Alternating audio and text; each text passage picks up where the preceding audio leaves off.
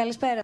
So, good afternoon, ladies and gentlemen. Welcome to the ninth event of the series Dialogue. This time, as you can see and as we can see, we're meeting outside, outdoors. It's the very heart of the summer, and it's just uh, before the World Cup uh, will be completed. Most of you, and those of you who are with us today, so all of my speakers here on the panel are select speakers. You know them all very well. They monitor closely everything happening uh, this year in the FIFA World Cup. So let us now talk about the most popular uh, sport uh, uh, in the world. And you know, the ball, as uh, one knows, uh, characterizes and defines many things. It defines uh, one person's life. It also defines behavior and uh, culture. It educates. Uh, so uh, we will try to tamper with or touch upon the many facets of football, whether we're talking about uh, the uh, best uh, events uh, uh, in uh, flashy football stadiums or, or in slums in the world. Without further ado, let me welcome all of those of you who are present here today. Please allow me to start with the lady of our group, Mrs. Krisa Kurobila. Thank you very much for being with us. Thank you, Krisa. She's a referee. She's in the highest division. She's an assistant referee in the Super League. We also have Mr. Andreas Drakopoulos, the co-president of the Stavros Niarchos Foundation. Thank you, Andrea, for being here. I know that you are a football lover, a football fan. You know a lot about the world of football. So let us see what you have to say. Tell us your personal view on this, but also what the Stavros Niarchos Foundation has to say about what happens in the field of play. We know that a football pitch can reflect society in many ways. It has boundaries, it has rules. It has opposing teams, uh, it has uh, colleagues, uh, so there's a lot in common with society. Now, we also have with us Edmilson.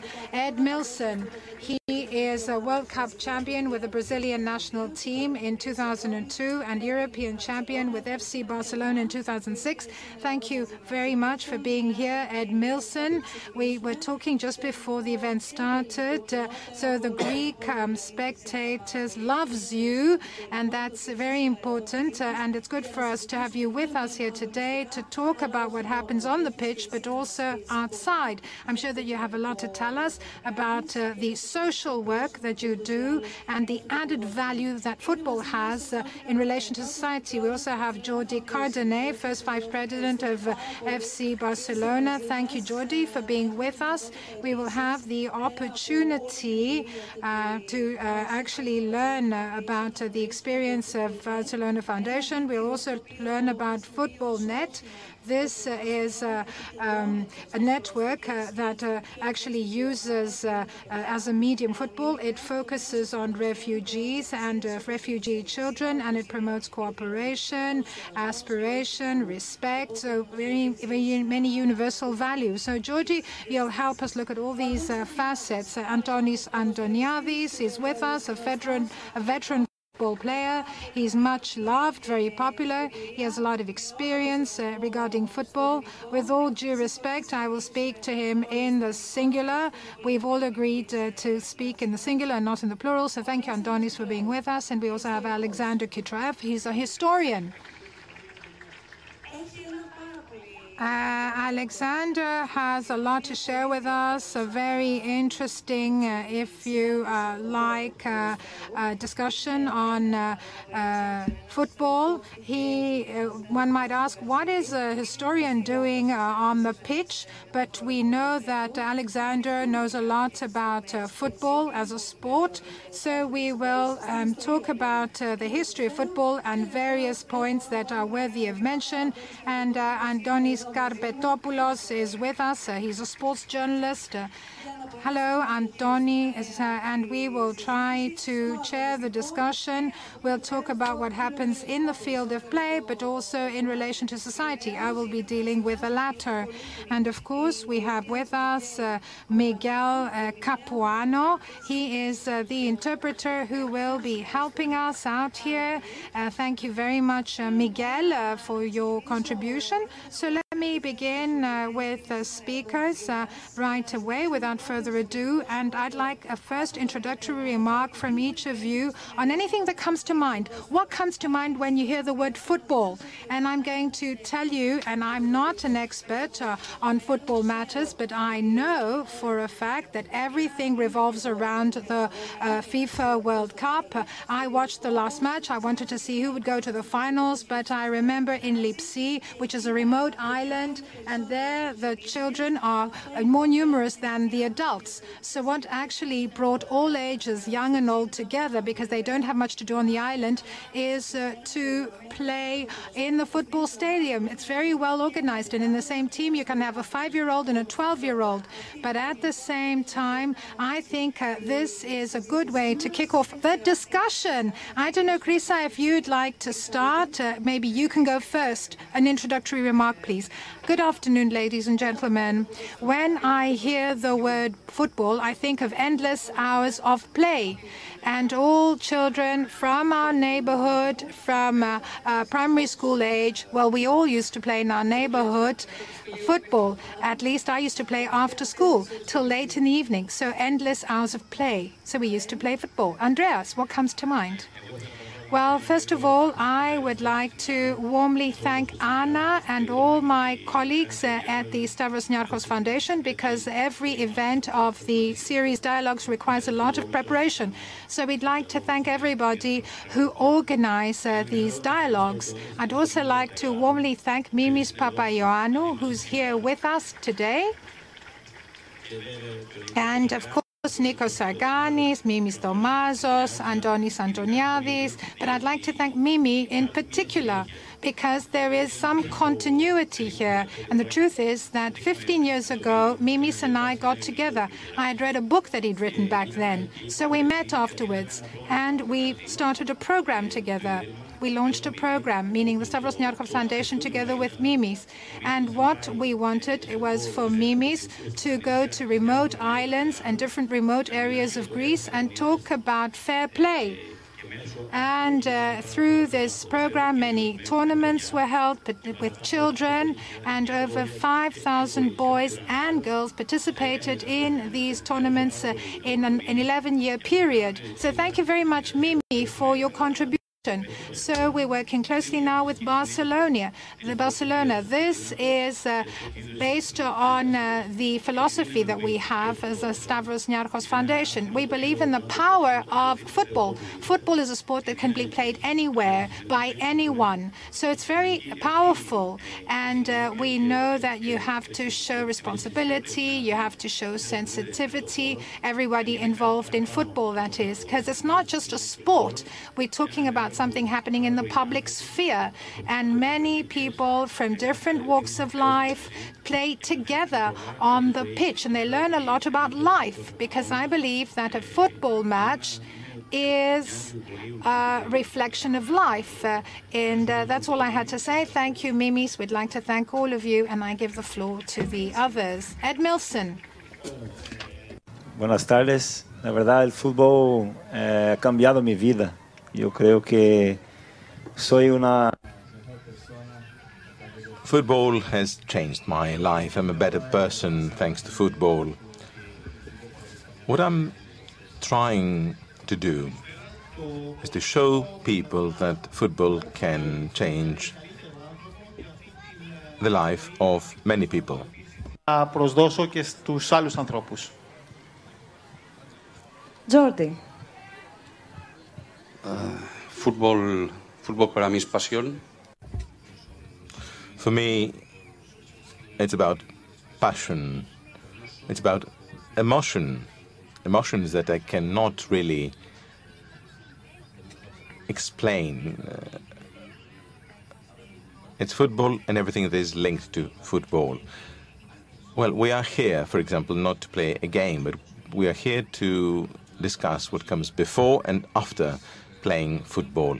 It's about people at the end of the day. It is, as I said, passion. I was born in a family where every Sunday we would go to the uh, football stadium to watch the match. I grew up among uh, Barcelona fans. And today it is my great honor to be member of the board of Barcelona. So you understand this is not related to football per se. It, it has a social dimension. Το ποδόσφαιρο πραγματικά είναι πάθος, είναι συναισθήματα, είναι συναισθήματα ε, τα οποία είναι δύσκολα να εκφραστούν, είναι δύσκολο να εκφράσουμε όλα όσα μας προσφέρει, όλα όσα μας δίνει το ποδόσφαιρο.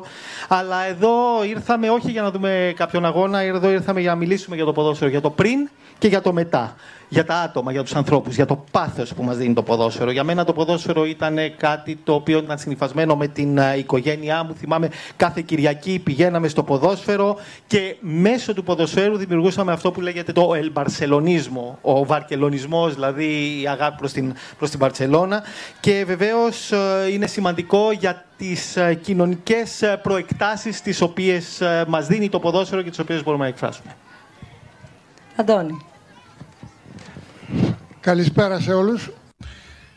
Good afternoon all. Let me first thank the people who, despite the heat, came here to follow the discussion.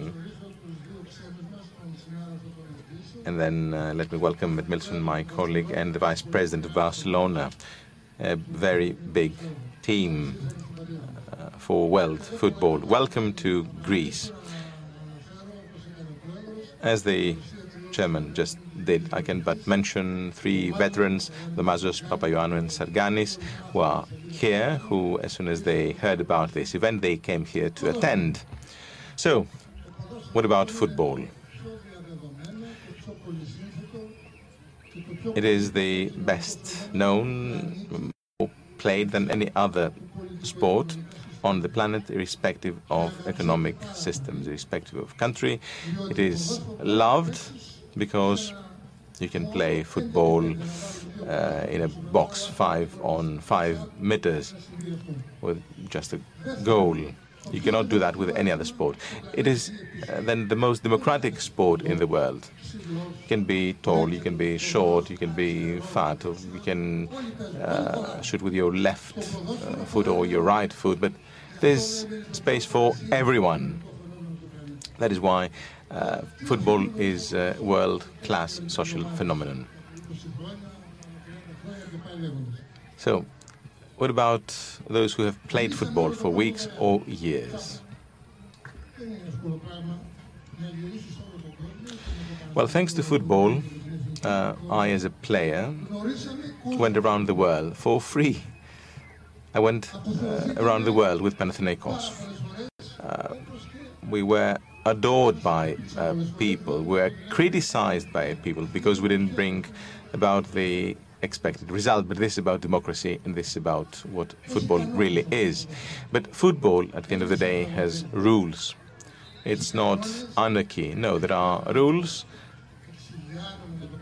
And in order to cleanse football, in order to make it better, we need more rules and we need these rules to be enforced. Because quite often we have rules, but th these are not enforced. So I can spend hours talking about football, but uh, I will stop here to give the floor to others. But one last thing uh, all this is related to ideology, to the economy, to our society, to everything. Just as an example, you remember uh, World Cup finals or Olympic Games.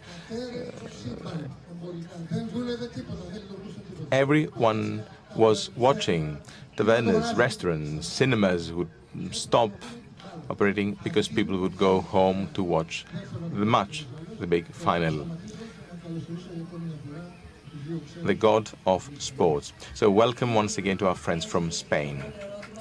Well, this brings me, says Ms. Pusduku, to our first question. Yes, of course, it affects, but is it also affected by uh, politics, by the economy, etc.? Food for thought for the rest of the discussion. Alexandros. Well, first of all, it is a game, as Chrisa said. It's my youth. I remember myself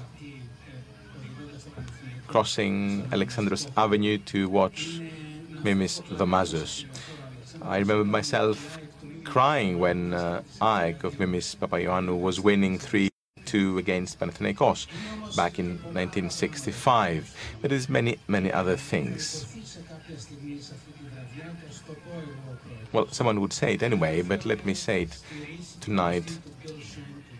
Uh, you remember what Bill Shankly had said, the Liverpool manager who had said at some point in time, football, it's not about life or death. It is something much more important. And this stresses the very essence of football. It is game, it is joy, it is our youth, it is emotion, and it is precisely the social and economic dimension. Antonis, uh, let's talk about the World Cup, about our Mundial. You don't want my definition? Yes, of course. But uh, try to get us in the mood of these days. Well, I listened carefully to all other speakers. Now, last Sunday, a memorial service took place in Esmini, uh, a friend that we lost after the uh, notorious 1-7 uh, Brazil-Germany. It was, of course, just a coincidence. Actually, he was a fan of Germany, so he enjoyed himself, but he died on the following day. Well, four years later, we organized this memorial service, and I'm saying this because uh, our historian here referred to Bill Shankly. So we went to the memorial service, and uh, then the priest said, uh, Who do you think is going to win? Who's going to lift the World Cup? Well, this is football. This is what I meant. There are no limits, you see. There are no boundaries between football and all the rest. Yes, it's not a life or death question. It's who will win the World Cup, and this is why we keep watching. Now, the World Cup, of no news really. I don't know if it was a good one, as most say, or it was another, just another World Cup. Well, I like all World Cups, and I also like the memories of World Cups.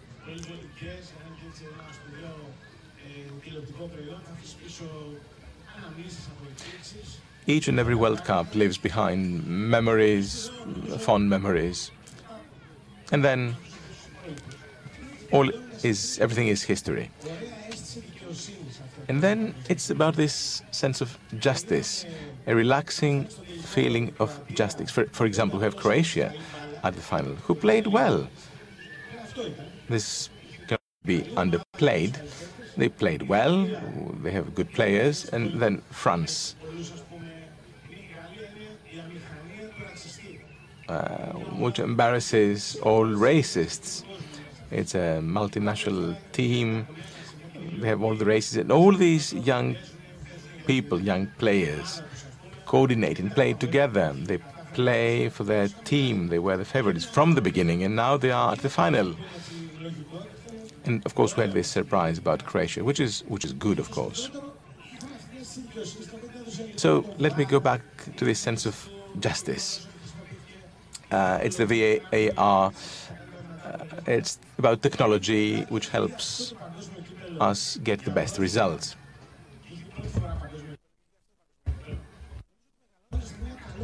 So I believe that young boys who have watched this World Cup of uh, 2018 will become better people because of this sense of justice. So the World Cup for football leaves a mark on very young people. So it's an educational World Cup. Well, uh, let me just say on my part that there are academies with many young girls who play football. So let's also include girls. I always believe that girls are more detached uh, from drama in relation to boys. I'm talking about the World Cup. I'm not talking about other things. Krisa, what about girls? Krisa, please say something. Krisa. I would like to say, and you know this very well because, as I said, this is the ninth event of the series Dialogue. So in these uh, monthly events, uh, we engage in dialogue not with one another, not only between the speakers, but with spectators, with the audience. So if anyone wants to take the floor, please do so. You're free to intervene. You can also ask questions. And those of us who are watching us live on the internet can also intervene. So it's not just the people who are physically present here today, but everybody who's watching through live streaming through the Stavros Niarchos Foundation webpage. And I'd like to say that dialogues are an initiative of the Stavros Niarchos Foundation. And every month we are hosted here at the Stavros Niarchos Foundation Cultural Center. So www.stavrosniarchos uh, uh, uh, and questions. so we are waiting for your questions and you can send them to us via the internet and we can ask the speakers these questions. So, Krista, a comment uh, on uh, the Mundial that we are now watching, and then I want Edmilson to speak. Thank you. The truth of the matter is that things were somewhat different back then. And in a World Cup, we're always waiting for Argentina and Brazil to reach the finals. And the fact that they did not make it to the finals has made things more complicated. I don't know if you agree, Andonis. But because I like being on the side of the weak, I'm happy that uh, they were not able to make it to the finals. So I wait for the finals with bated breath. Edmilson. Demonstra So, if we've seen one thing in the World Cup is the balance that can be achieved uh, through football. We know that uh, Germany, Brazil, Argentina, the favorites, uh, they did not make it to the finals. So, we expect something different to happen. Others were able to make it for the finals. And we saw again that teams from uh, Morocco and Egypt, uh, teams that were not traditionally champions, were able to go ahead uh, and to move forward and to uh, show a great uh, presence, if you like. So, what can I say? As for us, the Brazilians, these are difficult moments. We thought we'd move forward. We didn't make it in the way that we wanted, but we have left an important footprint, and we've actually been able to do quite well, but we were not able to make it to the uh, finals. And it's a, a, day of mourning in Brazil, as if we've lost a loved one or something like that. But what can we do? Uh, in Brazil, for someone to win uh, the Mundial is uh, a life purpose. It's something that one strives for in his or her career. So Brazil believes uh, that uh, the Mundial is uh, something of national concern. So what we want to do is make a good impression, and we know that we are a balanced team more than many other teams. Τώρα, ε, αυ- βλέπουμε μια ισορροπία. Αυτό δείχνει μια ισορροπία. Είδαμε ομάδες οι οποίες δεν μπορέσαν να συμμετάσχουν, όπως ήταν η Ολλανδία, όπως ήταν η Ιταλία, που δεν, δεν πήγανε καν. Είδαμε άλλες ομάδες όπως η Αίγυπτος, όπως το Ιράν, οι οποίες μπόρεσαν να πάνε στα τελικά του παγκοσμίου κυπέλου. Άρα βλέπουμε ότι υπάρχει και σε αυτές τις χώρες μια ανάπτυξη. Εμείς βεβαίως στη Βραζιλία δεν τα καταφέραμε. Ε, τελειώσαμε λίγο άσχημα γιατί νομίζαμε ότι θα μπορούσαμε να, πηγ... να πάμε και ακόμα πιο μακριά. Και βεβαίως αποκλειστήκαμε. Και πρέπει να σας πω ότι στη Βραζιλία αυτό είναι σαν να πενθείς κάποιον από την οικογένειά σου. Είναι κάτι το οποίο αποτελεί ένα, ένα πένθος. Γιατί, γιατί στη Βραζιλία έχουμε ένα όνειρο. Η κατάκτηση του παγκοσμίου κυπέλου, γενικά η πρόοδος είναι σαν ένα όνειρο. Εγώ από μικρό παιδί θυμάμαι ότι ήθελα σαν όνειρο, ονειρευόμουν να παίξω στην Εθνική Βραζιλία, ονειρευόμουν να κερδίσω κερδίσω με την εθνική το παγκόσμιο κύπελο. Jordi. Jordi. Ya está pensando I listened to you carefully, and uh, something came to mind uh, in this uh, particular um, competition. But just like in the previous century, Brazil, Argentina, the Netherlands, England, so back then we had a great presence and a great performance uh, of these teams. But now we've come to realize that the countries like Brazil, Argentina, that traditionally had a good performance, did not do so well this time. But this has also happened in the past. The good thing is that either before or after, those who have participated in this passionate sport, okay, they may have been uh, opponents uh, in the field of play, but they have uh, showed a culture that has inspired the youth. And uh, we see that uh, football has uh, an educational role to play. It shapes one's mindset. so we know that football is a great equalizer. It makes everybody equal equal. It makes us understand that in certain things we are the same, and this is something we enjoy.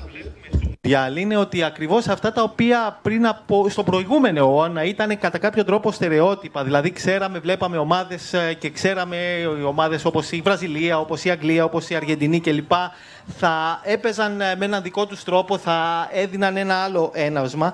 Ε, έχουν ε, σταματήσει. Δηλαδή, πλέον δείχνουμε, ε, βλέπουμε ότι ενώ το ποδόσφαιρο παλιά ήταν συγκεκριμένο αναήπειρο, βλέπαμε την Αργεντινή, όπως είπα, βλέπαμε τη Βραζιλία κλπ. Τώρα αυτό, αυτή η διαφορά, αυτή η διάσταση έχει μειωθεί. Βλέπουμε πλέον κάτι πιο ομογενοποιημένο.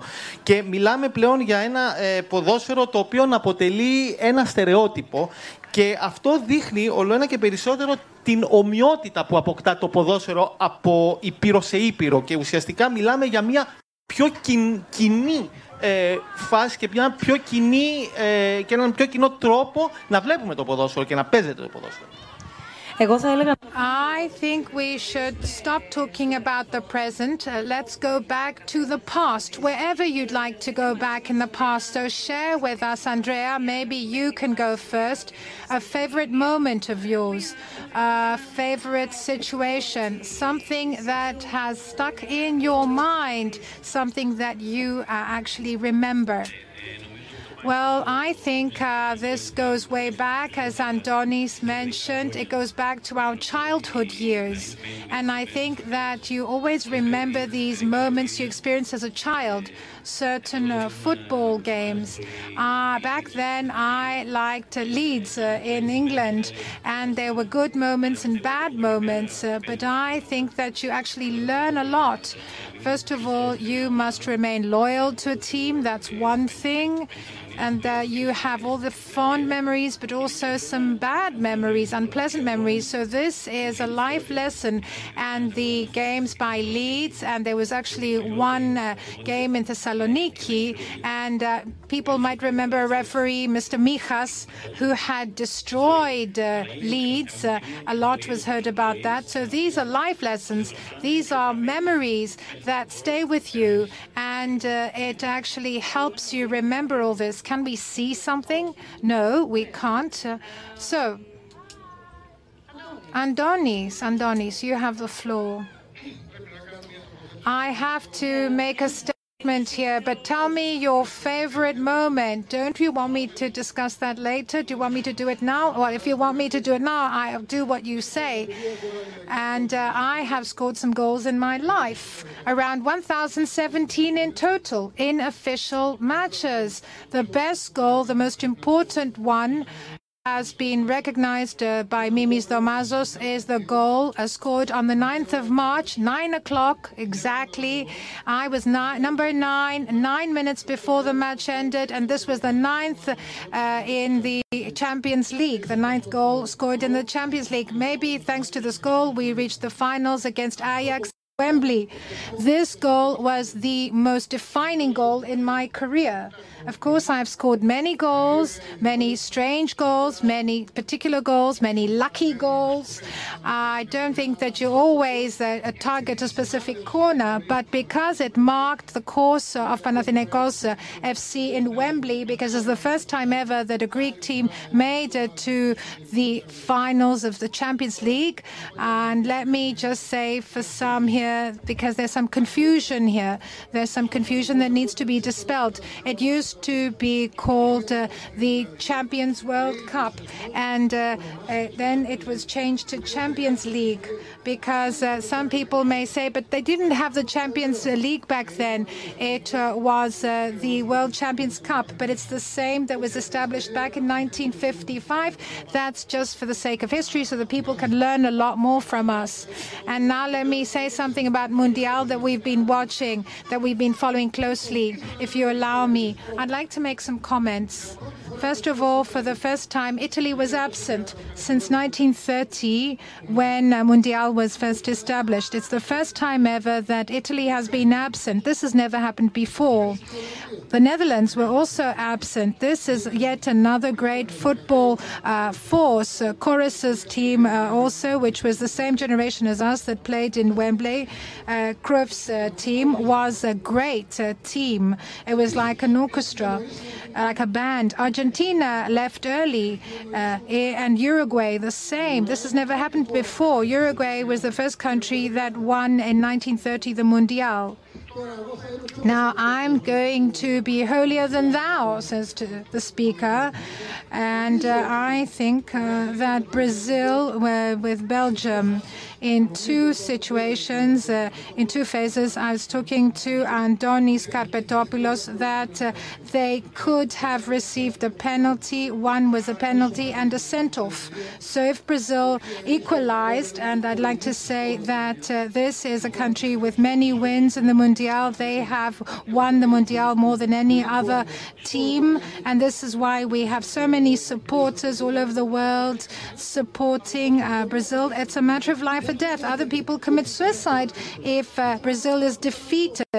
And now they ended up eighth or seventh. Uh, so I think uh, they were not vindicated. We know that Spain, that Germany left early, and these were very strong teams. And I agree with the previous speakers that uh, football uh, popularity has gone up all over the world. We have uh, coaches uh, from all over Europe going to other countries in the world. They teach them the tricks and tips of the game, so the quality has gone up of football all over the world.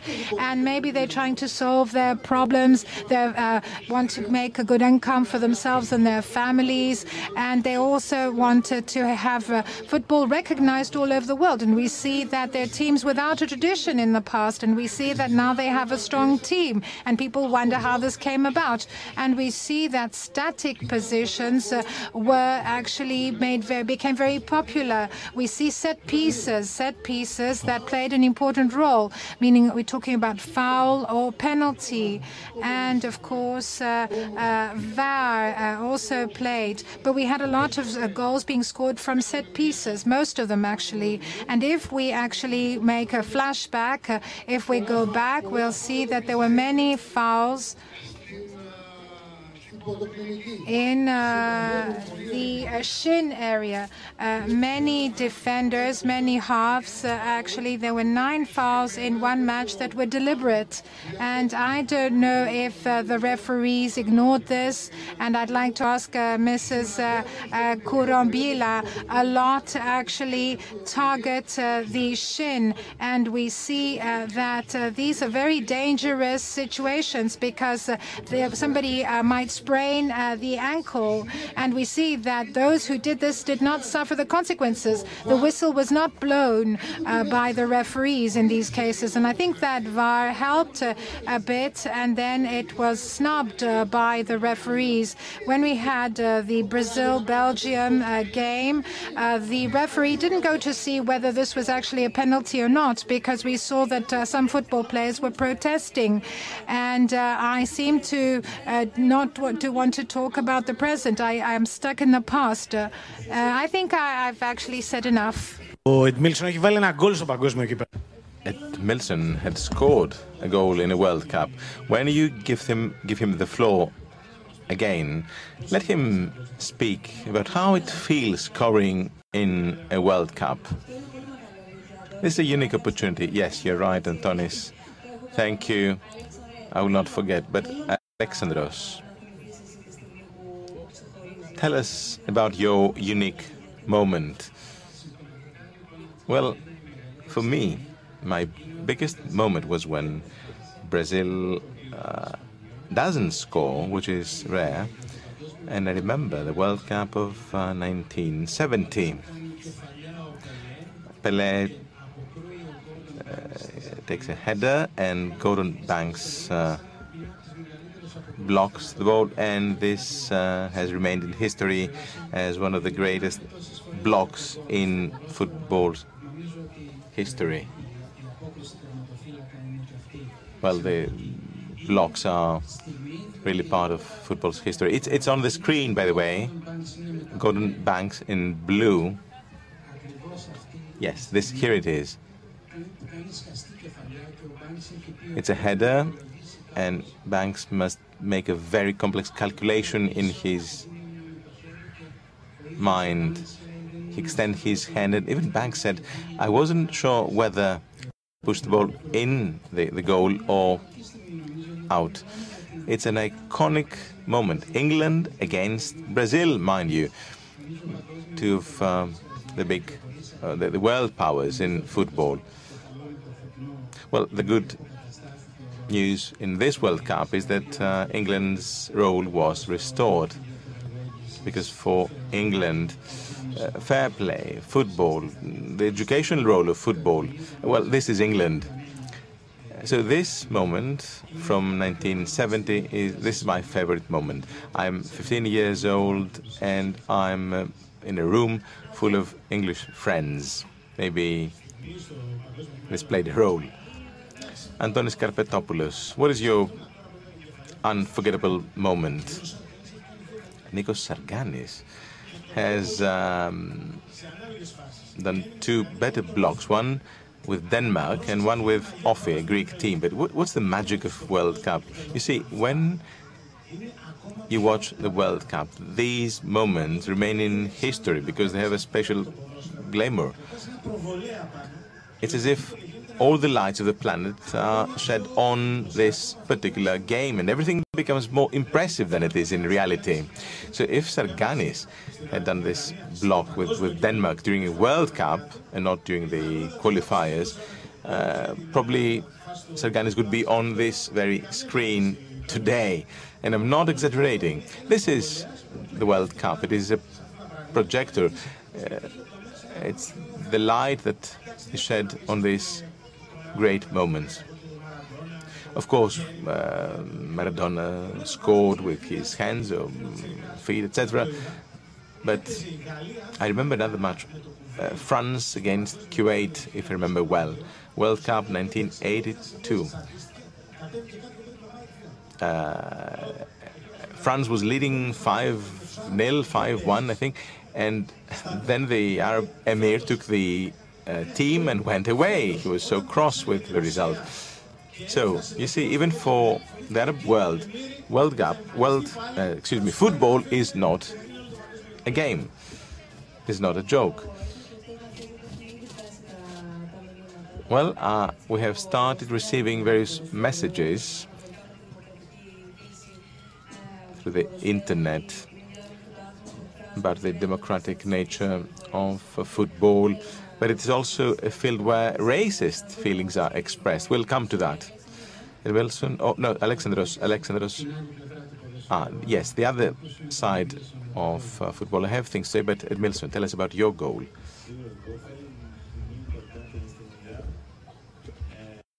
Well, for that World Cup, that goal was, of course, important. For me, it was a moment of creativity. It came, of course, spontaneously. I did the same thing playing in the street with my friends. So it came out naturally. So this goal came, as said, spontaneously, but the goal, of course, in the World Cup proved very, very important. I was in, among the starting 11 in the first match. Then I stayed on the bench. But after this goal, I was always on, among the starting 11. The manager could not keep me on the bench. So that was a great gift for me.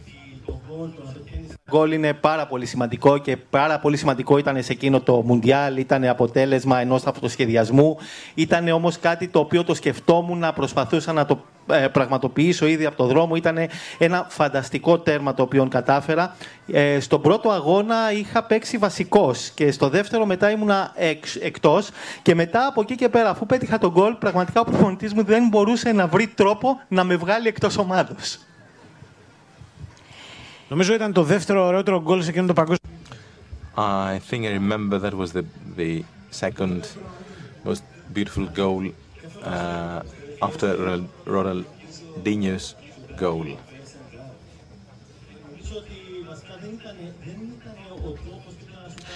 It wasn't so much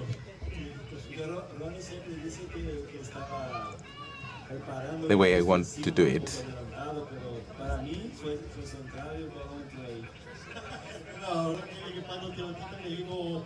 Actually, I happened to be uh, there. And had also scored from the center line.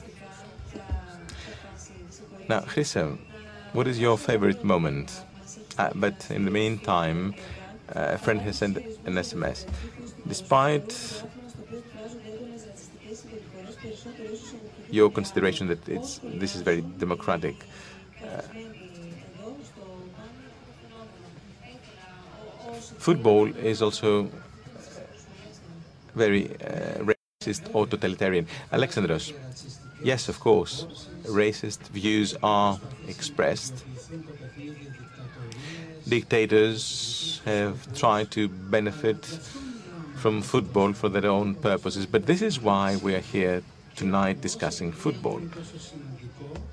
Because football has its own value because people try to push their ideology, even extreme ideologies, through football. They will use football, not another sport, for this purpose.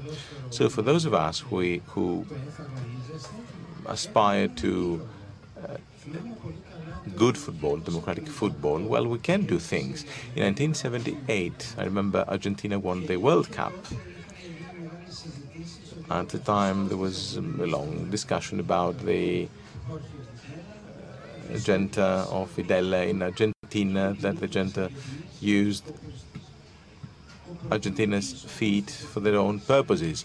However, Luis Cesar Menotti, the manager, said, no, this victory of Argentina does not belong to the di dictatorship, to the junta. Argentinian players played for Argentina. We played for our people and not for the junta. So, yes, of course, there will always be racist um, slogans and uh, efforts to benefit from football. But for us who love football, yes, there are things that can be done. Antonis Karpetopoulos. I would like to respond to our friend the following. Try to see the big picture. Yes, of course, are racists in football, but there are racists everywhere, in all walks of life. However, football can stand above racism. You know where Kylian Mbappe was born? In, uh, in a neighborhood where the film Hatred has been shot. It's unbelievable that from this uh, marginal neighborhood, a champion was born. There is a school there, the Bondy School. Uh, nothing special. It is not doesn't belong to a big team. It's a football school in the Bondy area. Uh, poor neighborhood in Paris. And it is not just Mbappe. There are four players, uh, world-class players, who grew up in this very neighborhood. Don't forget that. So, apart from some stupid who will express their racism in football, don't forget that, well, uh, football creates champions irrespective of the color of their skin, irrespective of their origins, etc., etc in the 70s, we'll have Viv Anderson uh, in the national team. Then John Barnes, a big star. Uh, he was also singing with the, the New Order. Uh, you will not find this in any other sport.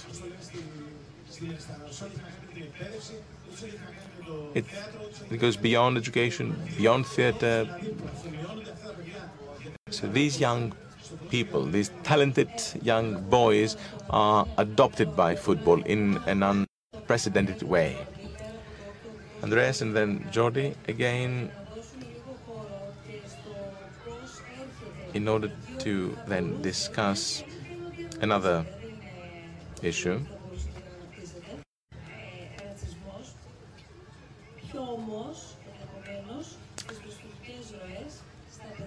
What about racism in general?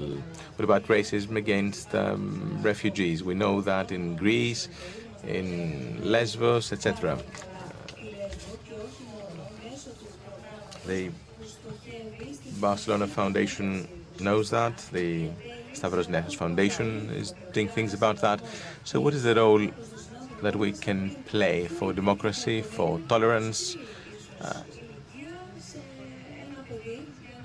what can we do for these young children from a tender age?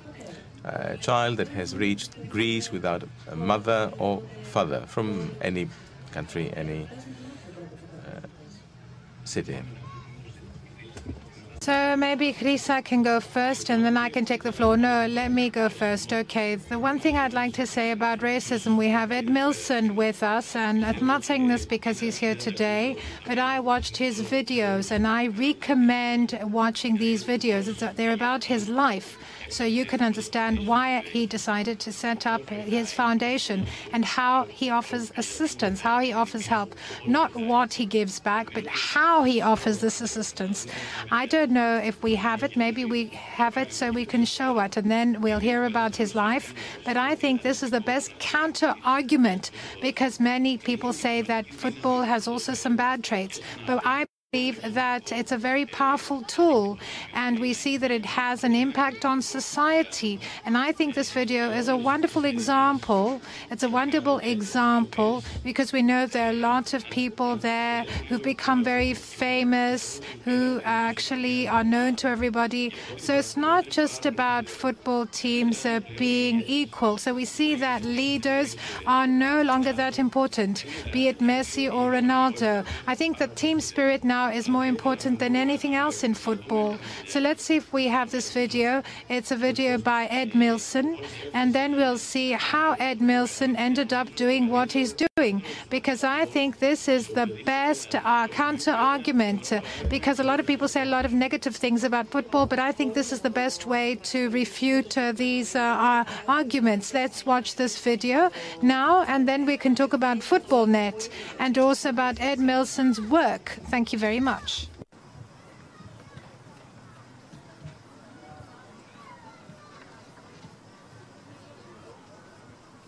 Meu nome é Edmilson José Gomes de Moraes, nasci em Taquaritinga, no interior de São Paulo, e um dia eu tive... Miss Edmilson, I was born in Sao Paulo. I once had a dream.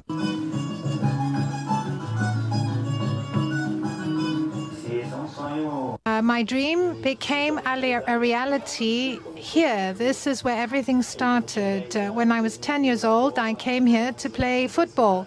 I then uh, became 11 and 12. I used to lie on the grass and wonder what I would do in my life. and uh, I felt I had some identity here. I felt I was me. It all started when in 2002, my country won the Mundial. I went back to my city and I wanted to give some something back to the people. So the Edmilson Foundation aims at social inclusion. First of all, we're men and women before we become footballers, lawyers, uh, or journalists. So we have 300 uh, children participating uh, from the age of 6 to the age of 14. We have 60 uh, young people participating in vocational training programs. And now in 2012, we have another 120 people participating in the evening programs. Villa São Sebastião is uh, a neighborhood where there's a lot of violence, uh, where there's drug uh, dealing, and uh, it's a marginalized neighborhood. There are children that have no food on their plate, children uh, who often don't even stay with their parents. Many, uh, often the mother or father are in prison. We're trying to identify children that are living in precarious conditions. They come to the foundation with very low self esteem, uh, without believing in themselves and their ability. Uh, they don't like their appearance. Uh, they underestimate themselves. One day we were eating hot dogs, and a child uh, kept uh, gulping down one hot dog after the other, and uh, he actually kept one. And uh, then uh, the uh, person with him said, "Aren't you going to eat your food?" And the child answered, "I'm not going to eat it. I want to give it to my mother." Giulio always needed something we don't have many skills and we don't have many opportunities. It's not easy at all. I know that eventually we'll have a home and we will be happy, hopefully, in the future.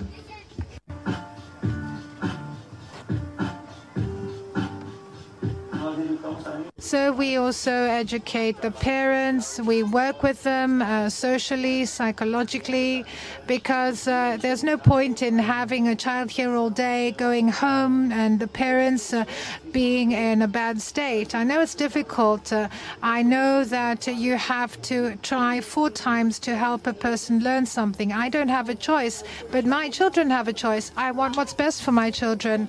Uh, the Edmilson Foundation is like a family to me. Uh, it's part of my family. You visit a family and the mother looks at you in the eye and says, thank you, because without the foundation, I wouldn't uh, have such a close-knit family today. And if it weren't for the foundation, and if I didn't take my children to the foundation, they might have been uh, involved in drugs uh, or in theft. Uh, and uh, in judo, I learn all about self defense. Uh, like this. Uh, I imagine uh, how I'm going to be when I grow up. Uh, I know what I want to do. I want to do all sorts of things. Uh, um, so it gives me hope. It helps me. The foundation helps other people as well. Edmilson is my tower, it's my castle. I want to be a princess. I feel free. Uh, when I dance, I feel uh, that I can do everything. I can do whatever I want. I can be whoever I want to be.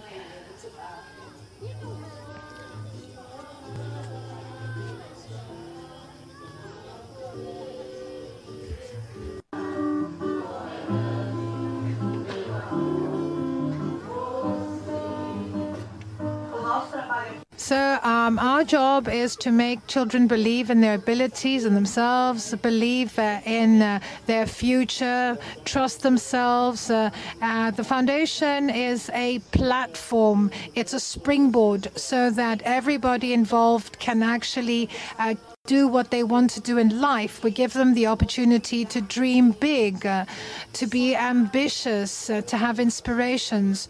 By offering them a good education, uh, we can transform a city or even a country. So Taquaritinga is uh, something uh, very important. I hope that this method of uh, teaching and social inclusion can spread to the entire world, uh, at least uh, can spread to the whole of Brazil and elsewhere. I have a dream. Do you have a dream too? My name is Edmilson Jose Gomes de Moraes. I was born in Taquaritinga in Sao Paulo, Brazil. I know that a ball can change one's life.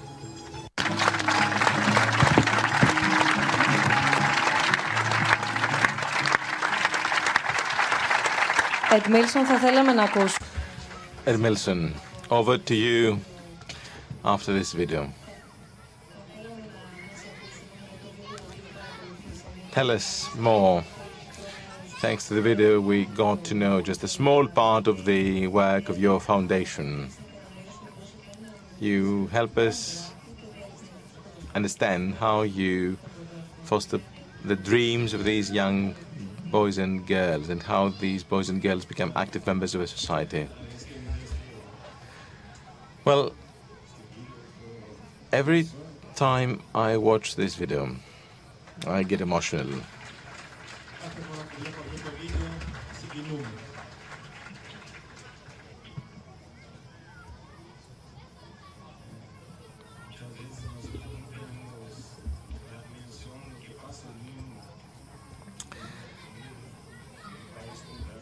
We people do not understand what children go through in a country like Brazil.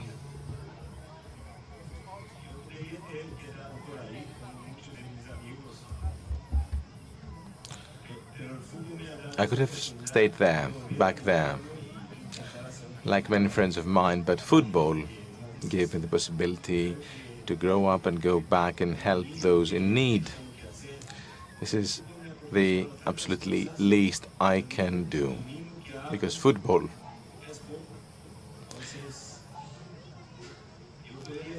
has given me so much that uh, what I have done is really too little.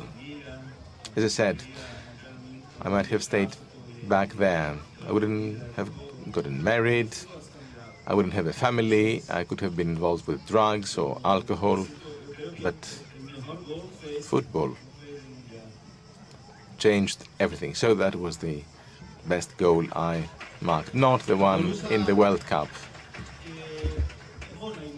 Τα, τα παιδιά, όμως το ποδόσφαιρο είναι εκείνο το οποίο μου έδωσε τη δυνατότητα να μπορέσω και εγώ να αναπτυχθώ και να μπορέσω να κάνω τελικά κάτι για αυτά τα παιδιά. Και θα έλεγα ότι ό,τι και να κάνω για αυτά τα παιδιά είναι λίγο. Όμως είναι το ποδόσφαιρο που χάρη σε αυτό μπόρεσα να δημιουργήσω μια οικογένεια είναι το ποδόσφαιρο το οποίο ε, δεν με άφησε να εμπλακώ ή να μπω στα ναρκωτικά, στο αλκοόλ και θα έλεγα τελικά ότι το μεγαλύτερο, το καλύτερο γκολ της ζωής μου είναι αυτό.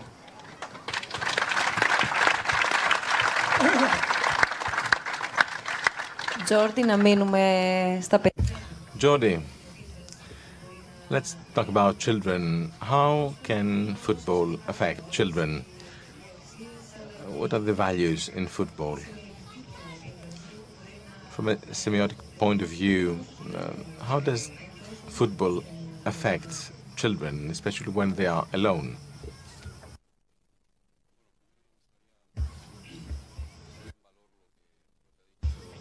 Well, let me stress that yes, what Edmilson said is is true. But this is what football is. It's not just a sport, it's not just a game, it's the people, the players. The people that make football what it is today. The people at Fundación Barcelona uh, are proud because we work for values, the same values that Edmilson works for. It's not just our Fundación, there are many other bodies and organizations, many players who help through different structures. We all need to give something back from what we have uh, taken from football. So this uh, pays uh, tribute to all those who are have engaged with football. Αλλά πάνω απ' όλα είναι άτομα. Και είναι άτομα τα οποία κάνουν αυτά που είδατε. Στην Παρσελώνα έχουμε ακριβώς ε, άτομα και μέσω της δουλειάς τους τα άτομα αυτά μπορέσαν να κάνουν ιδρύματα, όπως αυτό που είδατε έχουμε το Ίδρυμα Κρόιφ, έχουμε το Ίδρυμα του Βιδάλ, έχουμε το Ίδρυμα Μέση και πραγματικά είναι τιμή να έχουμε τα, τα άτομα αυτά, δεδομένου ότι δημιουργούν με αυτό που κάνουν, χάρη στο ποδόσφαιρο, κάτι σημαντικό και δείχνουν πέρα από το ποδόσφαιρο πόσο μεγάλα, μεγάλοι άνθρωποι είναι. Antes, eh, perdón, antes, antes estamos, estamos hablando. We uh, had started uh, discussing social exclusion, xenophobia, racism, all these phenomena. Well, football is here to kill racism, to destroy racism football for young people here or elsewhere. And mind you, we work in many, many countries with more racism than in Spain. Well, where we work, racism recedes. So it's also about social exclusion, about injustice, but football helps children emulate the example of players, and then they become better adults. When I was um, a boy, well, um, football was just a game. Today it is a culture. Και θα έλεγα ότι το ποδόσφαιρο έρχεται να σκοτώσει το ρατσισμό. Δουλεύουμε σε 53 χώρες του κόσμου και ακριβώς η διαφορά είναι ότι χάρη στο ποδόσφαιρο, μέσω του ποδοσφαίρου μπορούμε να νικήσουμε όλες αυτές τις καταστάσεις. Και ασχολούμαστε με παιδιά. Τα παιδιά ουσιαστικά δεν ευθύνονται για αυτά τα οποία κάνουμε εμείς οι μεγάλοι. Ουσιαστικά λοιπόν αυτό που προσπαθούμε μέσω του ποδοσφαίρου είναι να δώσουμε αξίες. Γιατί, γιατί το ποδόσφαιρο είναι αξίες. Θέλω σε αυτό το σημείο να παρακολουθήσουμε. At this point, let's watch a video. Especially uh, for those of you who are not familiar with uh, the work of the Barcelona Foundation, aiming at social inclusion and social reintegration for children who have left their country, who are unaccompanied in a foreign country. So let's watch the video. I'm Carlene. They call me Coco because Carlene is too Dutch. To, uh, to remember that, at uh, Karatepe, I am a sports and football coordinator uh, and also responsible for the FutbolNet program. I've learned that teaching refugee children is different than any other group of children because there's so many cultural differences and so many, uh, there's very often a language barrier. So it's, uh, for me, it was a, a challenge. La Fundació Futbol Club Barcelona fa anys i és una experiència Being here is a wonderful experience. You can offer, you can contribute uh, to such an extent that uh, you cannot tell whether you help children or they help you change. FutbolNet is a program of the FC Barcelona Foundation in three stages, aiming at promoting educational values through sport. Games uh, are in three parts. The children first learn the rules of the game, then they simply play football, and then at the end they evaluate and discuss what they learned from the game in relation with values and the rules we set uh, in the beginning. about football, about uh, teamwork and something like that. And, and then we play match and then we go to mm, play football. But we are speaker group and then we go Within the FutbolNet program, we have a very big variety of, of children. We have ages between 6 and 18. For instance, we have two boys, one is from Zimbabwe and the other one is from Iran, and they became best friends. Uh, and so they originally don't share the same language, but through the program, they, you know, they became really close friends. But Barcelona Foundation with us keeps the respect and the third place of life because of the life in the third place. Aquests nanos ens agraeixen molt Children like teamwork. They like when they are free to express their opinion, they are grateful they can make friends and enjoy their favorite game. When we are on the spot, they will always ask, when is uh, the next uh, training? So they need football. Very relaxed when I will come home and then I sit and then very relaxed. The football is good for me and I and I like uh, football and I don't like swimming like guitars. I don't like. I like just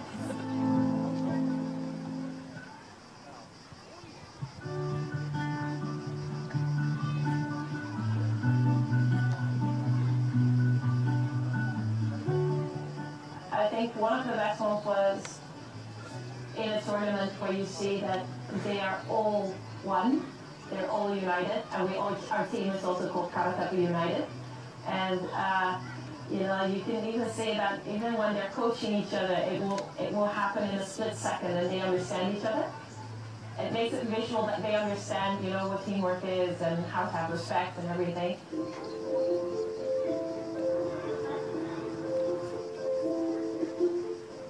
All love Barcelona. There's maybe 1% that says no, Real.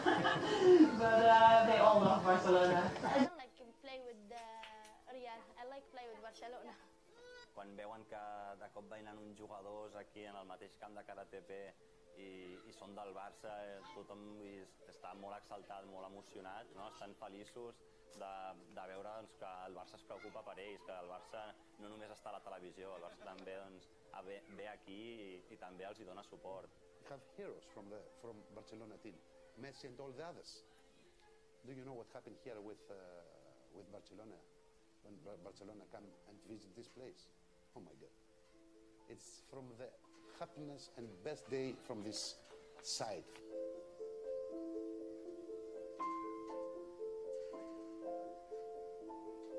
These are very encouraging programs. Whenever you have uh, someone like uh, Barcelona coming forward and saying, these are people that are coming from conflict zones, they're fleeing persecution, human rights violations, we need to step up and show them that we are supporting them and give them something tangible, a program that, uh, that they can see really helps them on the day to day.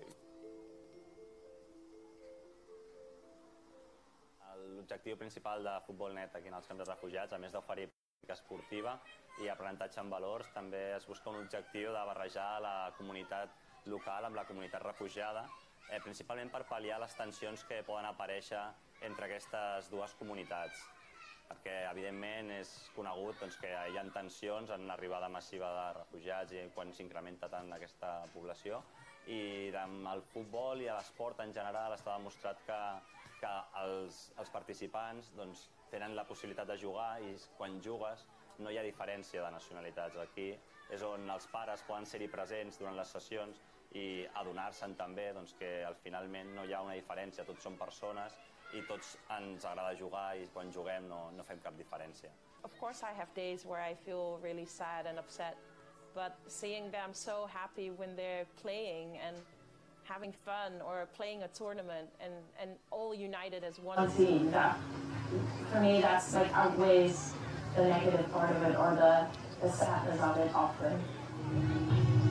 I les somriures, nens, això és... The best gift is the smiles in the face of children. You can see here that they are happy.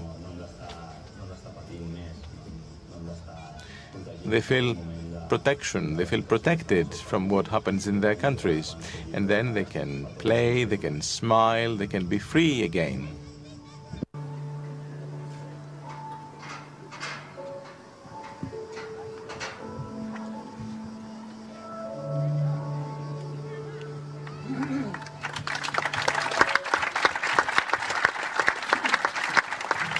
από τα λίγα που...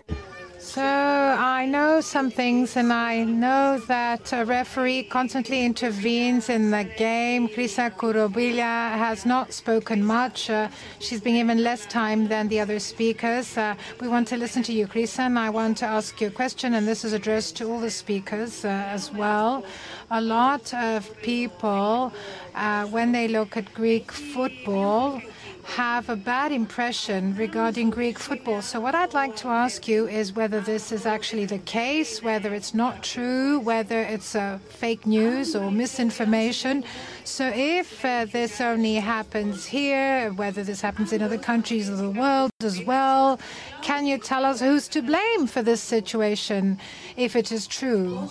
Because I think uh, that everyone from his or her position may have wondered what's to blame uh, for uh, what's happening in Greek football. We all live here, we all hear things, uh, we all see things. So I think that people involved in football must be concerned about what's happening. And of course, we admit that something is actually happening and whether something can change. The truth is the role of the referee is not a pleasant one. But just imagine a football match without the referee. That's not possible. It can't happen. And believe me, no referee wants to be the protagonist in a football game. We want the players to play the leading role. We want to be inconspicuous. But uh, a referee is called upon to make a lot of decisions in the space of 90 minutes. It's not just the penalty, it's also letting the game continue. It's not just an offside, it's also allowing an onside uh, to continue, to move forward. So I think that we're trying to do our best. We are trained, we've been properly trained, we love our job, and uh, we never want to interfere in the game. We want to enjoy the game, but we don't want problems to be created because of a wrong decision on our part. But it's always the referee's fault. Somebody has to be blamed. A lot of times the referee is at fault. Uh, the role of referee is a difficult role, but we are actually actually uh, doing difficult things. Uh, that's what we count out for. And now we have new technology. New technology minimize the possibility of error. But in football, there are errors, and people must accept that. They can't always blame it on the referee and say that it's the referee's fault, that the referee's to blame. We're only human. Now, a question I have read a lot about you. I've listened to what's happening, and I've been listening to you now, and I really admire you. And I don't know what it's like to be a referee. I don't know. But you keep talking about humans. Aren't humans uh, actually vulnerable? And sometimes when you hear people screaming at you, you actually feel very bad, very low. This is something we've seen on TV. I know we go through a tough, we have a hard time, a tough time. But what makes you continue? Well, I love my job. I'm dedicated to it. And uh, I think that a footballer who actually misses a chance to score and everybody's screaming at him, that we have we feel the same. But as years go by, you learn to ignore those around you. You don't hear anything that's happening around you. You're so focused. What about Greek football? Is everything perfect in Greek football? Is everything perfect? Alexandros, unfortunately, I think we're light years away from creating something like uh, Ed Edmilson Foundation and Barcelona Foundation. And uh, it's an honor to be here with these foundations. And when we think about the situation in Greek football for the last 20 odd years, Greek football has uh, undergone a terrible crisis. And uh, personally speaking, I don't see the way out of this crisis. I don't know how we're going to exit this crisis. There are certain monopolies. Chrysa is a great exception when it comes to referees. Every weekend, uh, we go to the football stadium and we see a lot of different things happening there, sometimes not so good. So instead of having this long discussion on uh, Greek football, I'd like to ask George and Edmilson if we just say to them that Greek football is going through a huge crisis for 20 years and we see no uh, light at the end of the tunnel, what would they advise us?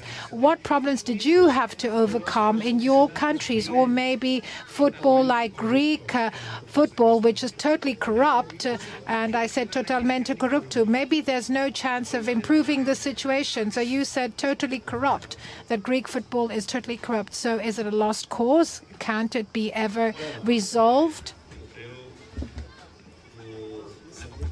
Let me first say that I believe that wherever there's a crisis, we have to try to find solutions. There's always such a need, a necessity.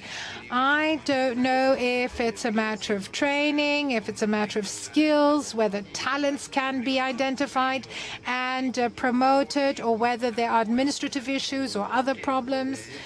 I uh, know uh, what happened in Barcelona. In Brazil, when we lost the the Mundial, and when Germany got the upper hand, immediately a lot uh, of people became vigilant and alert. So we need to improve. Wherever there's a gap, we need to bridge the gap. And I'm not only talking about the national team in Brazil, I'm talking about the football world in Brazil. Slowly but surely, we're improving ourselves. Wherever we have gaps or deficits, we try to overcome them. So things evolve. We're talking about education, about training, about uh, how things are handled in society.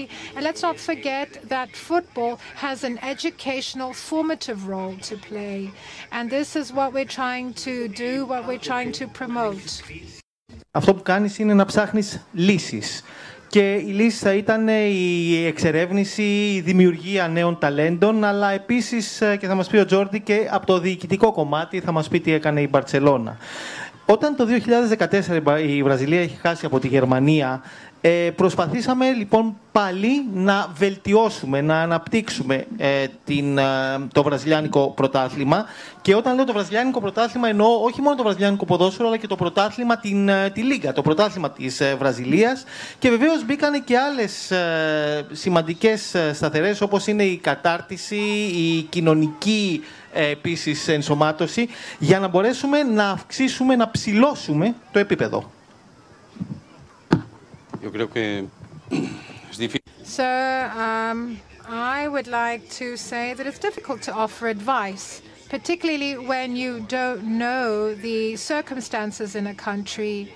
Uh, I know that there's always room for improvement uh, in Greek football. So I think that the governments uh, need to assume their role. What's happening at the level of a national team and what's uh, happening uh, as far as officials are concerned and those in charge of FCs, football clubs, that is. So I think that uh, there needs to be a focus. Uh, the uh, football academies need to work together with the appropriate uh, bodies, with all stakeholders, and uh, everybody should play their rightful role. I think you deserve to be uh, responsible because people who have the money to buy a football club should play a leading role because football belongs to the people. So Greek football belongs to the Greek people. And this is why I ask uh, the politicians to show responsibility, to be modest, uh, to be humble. Football is passion, it's emotions, uh, it's uh, development, it's evolution. And those in charge of managing football should uh, have empathy. They should show empathy and then serve their own interests. Uh, that comes second. δύσκολο να δώσεις συμβουλές όταν δεν γνωρίζεις τα τεκτενόμενα, όταν δεν γνωρίζεις καλά το τι συμβαίνει μέσα στη χώρα. Όμως θα έλεγα ότι αυτό πρέπει να βρίσκεται στα χέρια των κυβερνήσεων, στα χέρια της Ποδοσφαιρικής Ομοσπονδίας, στα χέρια των παραγόντων, οι οποίοι όλοι μαζί πρέπει να έχουν πίστη και να, κάνουν, να έχουν μια αγαστή συνεργασία μεταξύ τους, ώστε οι υπεύθυνοι να είναι πραγματικά αυτό που λέει η λέξη, να είναι οι υπεύθυνοι. Και δεν είναι όποιος έχει τα χρήματα να μπορεί να, να είναι ο υπεύθυνος, γιατί ουσιαστικά το ποδόσφαιρο είναι ένα λαϊκό άθλημα, ανήκει στο λαό. Άρα λοιπόν και οι πολιτικοί πρέπει να δράσουν με τη σειρά τους για αυτό που είναι ποδόσφαιρο και το ποδόσφαιρο είναι πάθος, είναι ανάπτυξη, είναι όλα αυτά τα οποία ε, πρέπει να ε, έχει κανένας υπόψη του. Και ουσιαστικά η δράση πρέπει να είναι σκεπτόμενη το ποδόσφαιρο για όλο τον κόσμο, για τον λαό, για τους άλλους. Αντώνη. Αντώνης. I thought about the question uh, posed by Mr. Kitroeff. Uh, I think he was addressing the people who are with us today, and it's not that we don't recognize that they're in a better situation than us, but uh, we want, we ask them what's to blame in the case of Greek football. I think that football mirrors society. It's a reflection of the society of the country. So, as I said, it just reflects society. So right now, Greece encounters serious problems, financial problems, organizational problems, and many other problems. We're aware of them. So how could uh, football be okay when everything else isn't? Uh, when society is uh, problematic. Let me just say that uh, we see that the presidents are in charge uh, of our country, whereas everywhere else it's the footballers that uh, are the leaders. I don't know if the president uh, of uh, FC Barcelona, but a president of a little club uh, in Greece is well known to everybody. And I think this is the fault of the mass media. And uh, we know that everybody has an opinion here. But if somebody has an opinion, uh, they cast them aside. Because I was involved in Panathinaiko, I was uh, the uh, executive vice president uh, from 2008 to 2010. We did well for a while. We got the double, but we had to leave. We never understood why we had to leave. They came up with various excuses. Now, one other thing.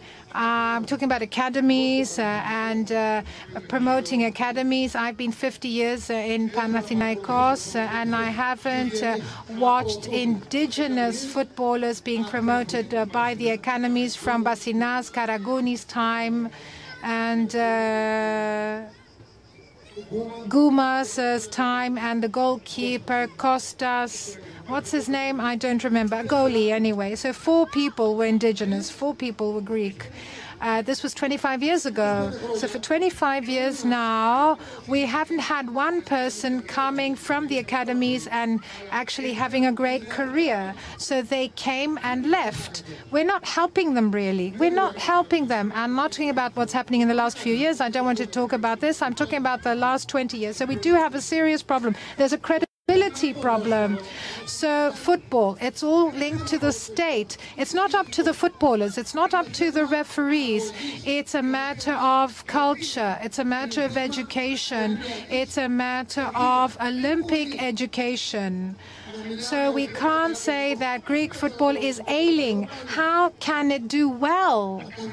We have academies competing against one another, and we're talking about the age groups of 8, 10, 12, 14, and the parents are, the fathers are fighting and hitting each other in the stands. So this is not right. So we see things from a, a wrong viewpoint. Football is happiness. Football means cooperation. Football is a game. This is why it's good for the youth, and this is why we want uh, people uh, to encourage uh, their children to take up sport, not to become professionals, because very few will end up being professionals.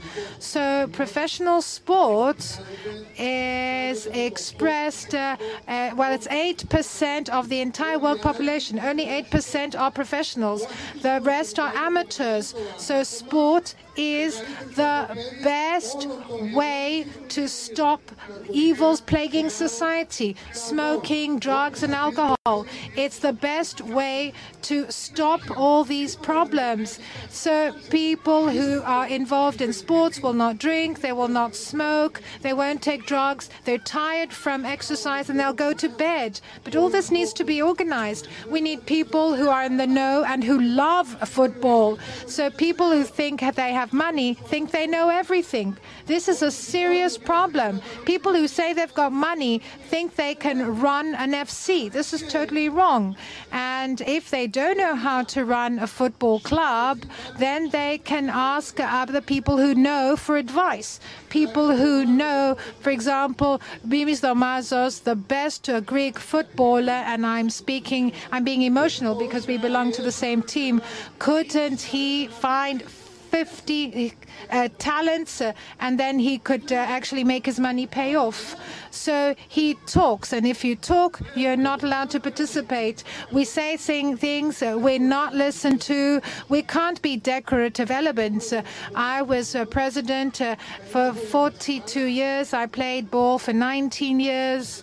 Uh, professionally from Xanthi to Panathinaikos. We went to Wembley. I don't to mention this. This is not the right time to speak about myself, but we're being ignored. Nobody is asking us our view on the matter. And sometimes we're on the board and we would read out a decision uh, about uh, uh, the football team we belong to from the press, an article in the press. That's not how things should be done. We talked about state, uh, we talked about the various uh, uh, officials and those involved in the world of football. So we need to have the laws, but they need to be enforced because there's justice in football. Of course, uh, it's not always the best man who wins. This is why uh, football is the king of sport and the mother is track and field. Uh, that's what I had to say. Those involved in team sports know that football is king. So it's a very democratic sport, and this was something we've already mentioned. So everybody can play football. There's no exclusion, but we see that there is no racism at its foundation. I was uh, president for many years. I participated in a committee. I was president of the AF. I participated in TRV in Strasbourg, representing Greece in uh, the racist uh, committee, meaning against racism, xenophobia, and violence uh, in uh, the fields. And we talked about uh, respective problems in our own countries. Now we started having foreigners entering Greek football from 1972 onwards, and uh, uh, we had people from uh, the uh, EU, and then with the Bosman decision, and uh, the vice president knows this, where we didn't want to have long-term contracts, and sometimes we were actually stuck with somebody once we signed a, a contract, and then the Bosman decision decision came, and because we are EU citizens, we have the right to free movement, free movement of persons. And then certain obstacles were set, and then there was liberalization. Everything was deregulated. And when we played against Ajax in Wembley, there were only Greeks in our national team. Now, if a Greek team goes to play in uh, the uh, uh, well, Europe, in UEFA, for example, there are seven or eight uh, foreigners in any football team participating uh, in uh, World Cup. And I'd like to say that uh, uh, what else is strange in our country? We get people from another country and they're worse than our players, and they actually are signed on. There are many things. I don't want to say all this. I think I'm trying to enjoy myself here as well. But in football uh, FC, we like Real. It's not that we don't like Barcelona, but when we went to Wembley, we had Ferenc Puskas uh, as our coach. Ferenc Puskas, he was our coach when we made it to Wembley, and uh, we were with Real. But we still love you. We still love Barcelona. Nevertheless, thank you. Antonis, what's your take on Greek football? The role of the media, well, I have a question for you.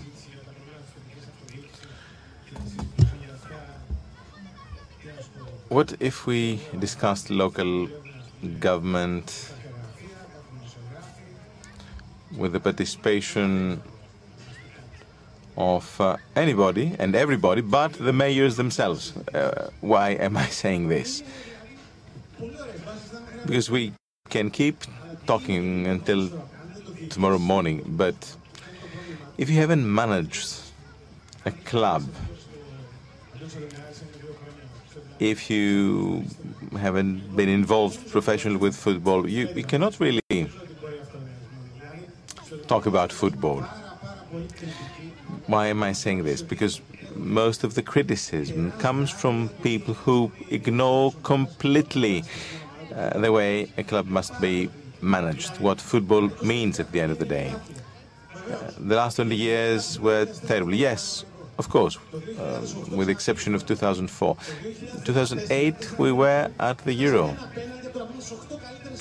And uh, four years ago, but a penalty, we were among the eight best teams in the world. We also saw great players in Greek uh, stadia. Why? But why do we keep saying these years have been terrible, despite all these victories, all these distinctions? Yes, of course, okay. Wembley, 1971, yes, that was something. That was how many years ago? And then it was 1996 again with Panathinaikos. So why are we so unhappy about Greek football? Just because our team has not won any championship? So let's be realistic.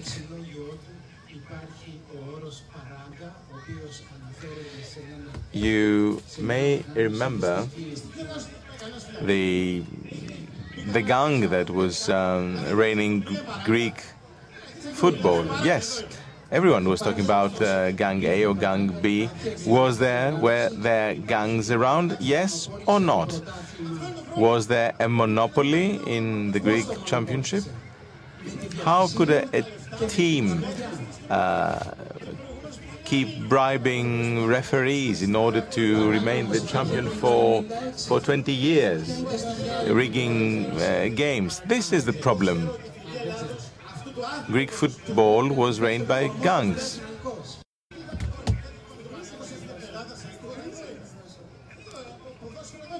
I'm sorry, even Panathinaikos was present. Panathinaikos is part of Greek football. So uh, I will caution the the speakers because they are speaking at the same time. We cannot understand what you are saying. I'm sorry, this is the lowest point for Greek football. We have reached rock bottom. So uh, let, let me speak. We have seven teams who cannot receive one euro for their uh, transmission, uh, broadcasting rights. Because no one is interested in broadcasting Greek football. I'm sorry, if this is the case, then we have no football. The world is changing. Uh, broadcasting rights cost millions and millions, and here there's no demand. No one is interested in broadcasting Greek, Greek football. And this, yes, this is dramatic. So next time we decide to talk about football, let's bring the people who, who manage uh, Greek football and let them explain why we have hit rock bottom. Dear Antonis, uh, I'm saying that these last 20 years have not been so bad at the end of the day. Antoniadis. Yes, but there are no rules.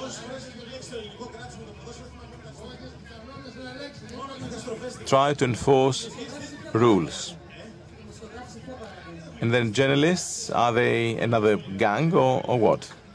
Of course, there is a journalist gang. Greece is a gang, if, if you will, since 1974. But anyway, that's a long story.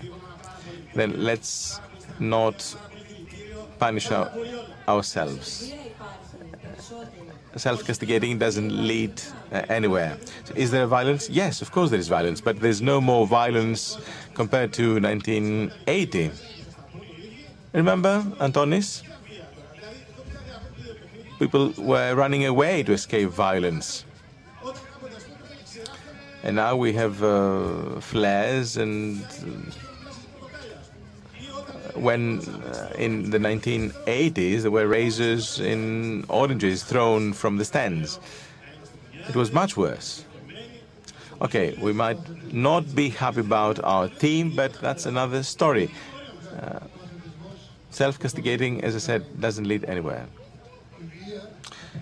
Football doesn't generate violence. Violence is a social phenomenon. That is why I said football is the mirror of our society. We have uh, squatting every day, we have uh, riots, we have demonstrations, uh, we have rallies. Uh, and recently, uh, some wear helmets in the in the pitch. Why? Yes, of course, but th these are the people who create the problems. So it's not the problem of football.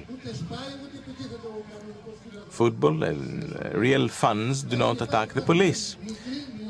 We're talking about a small minority of hooligans, which is tolerated by whom? By the state, because the state does not enforce rules.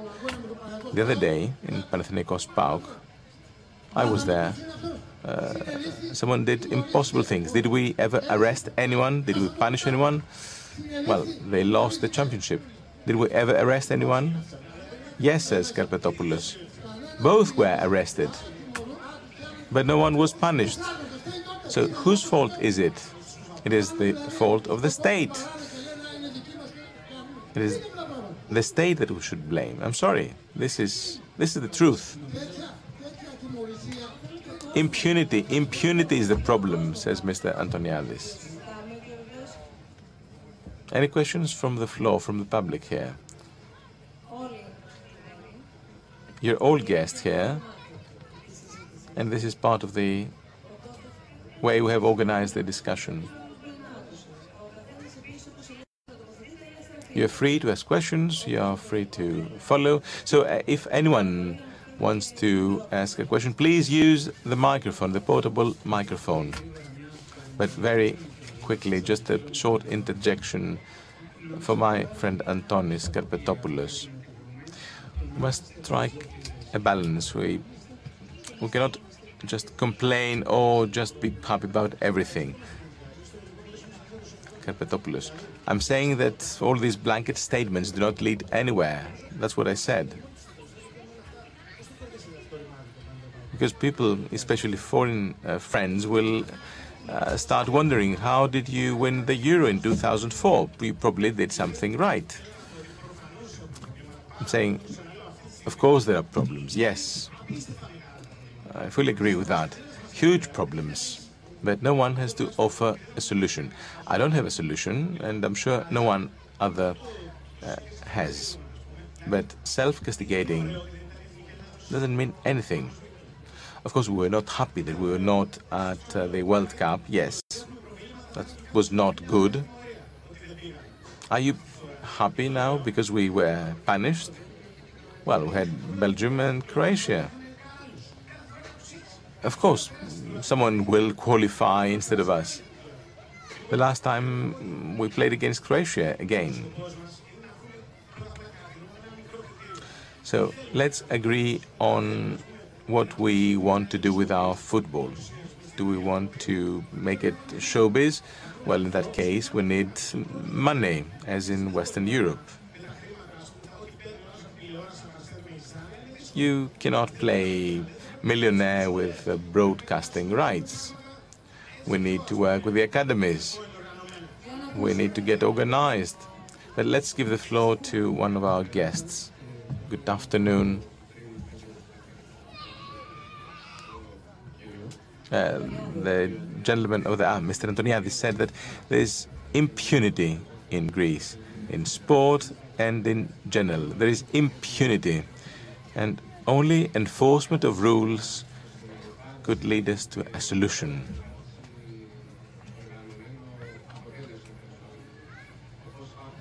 For some real results. We need rules.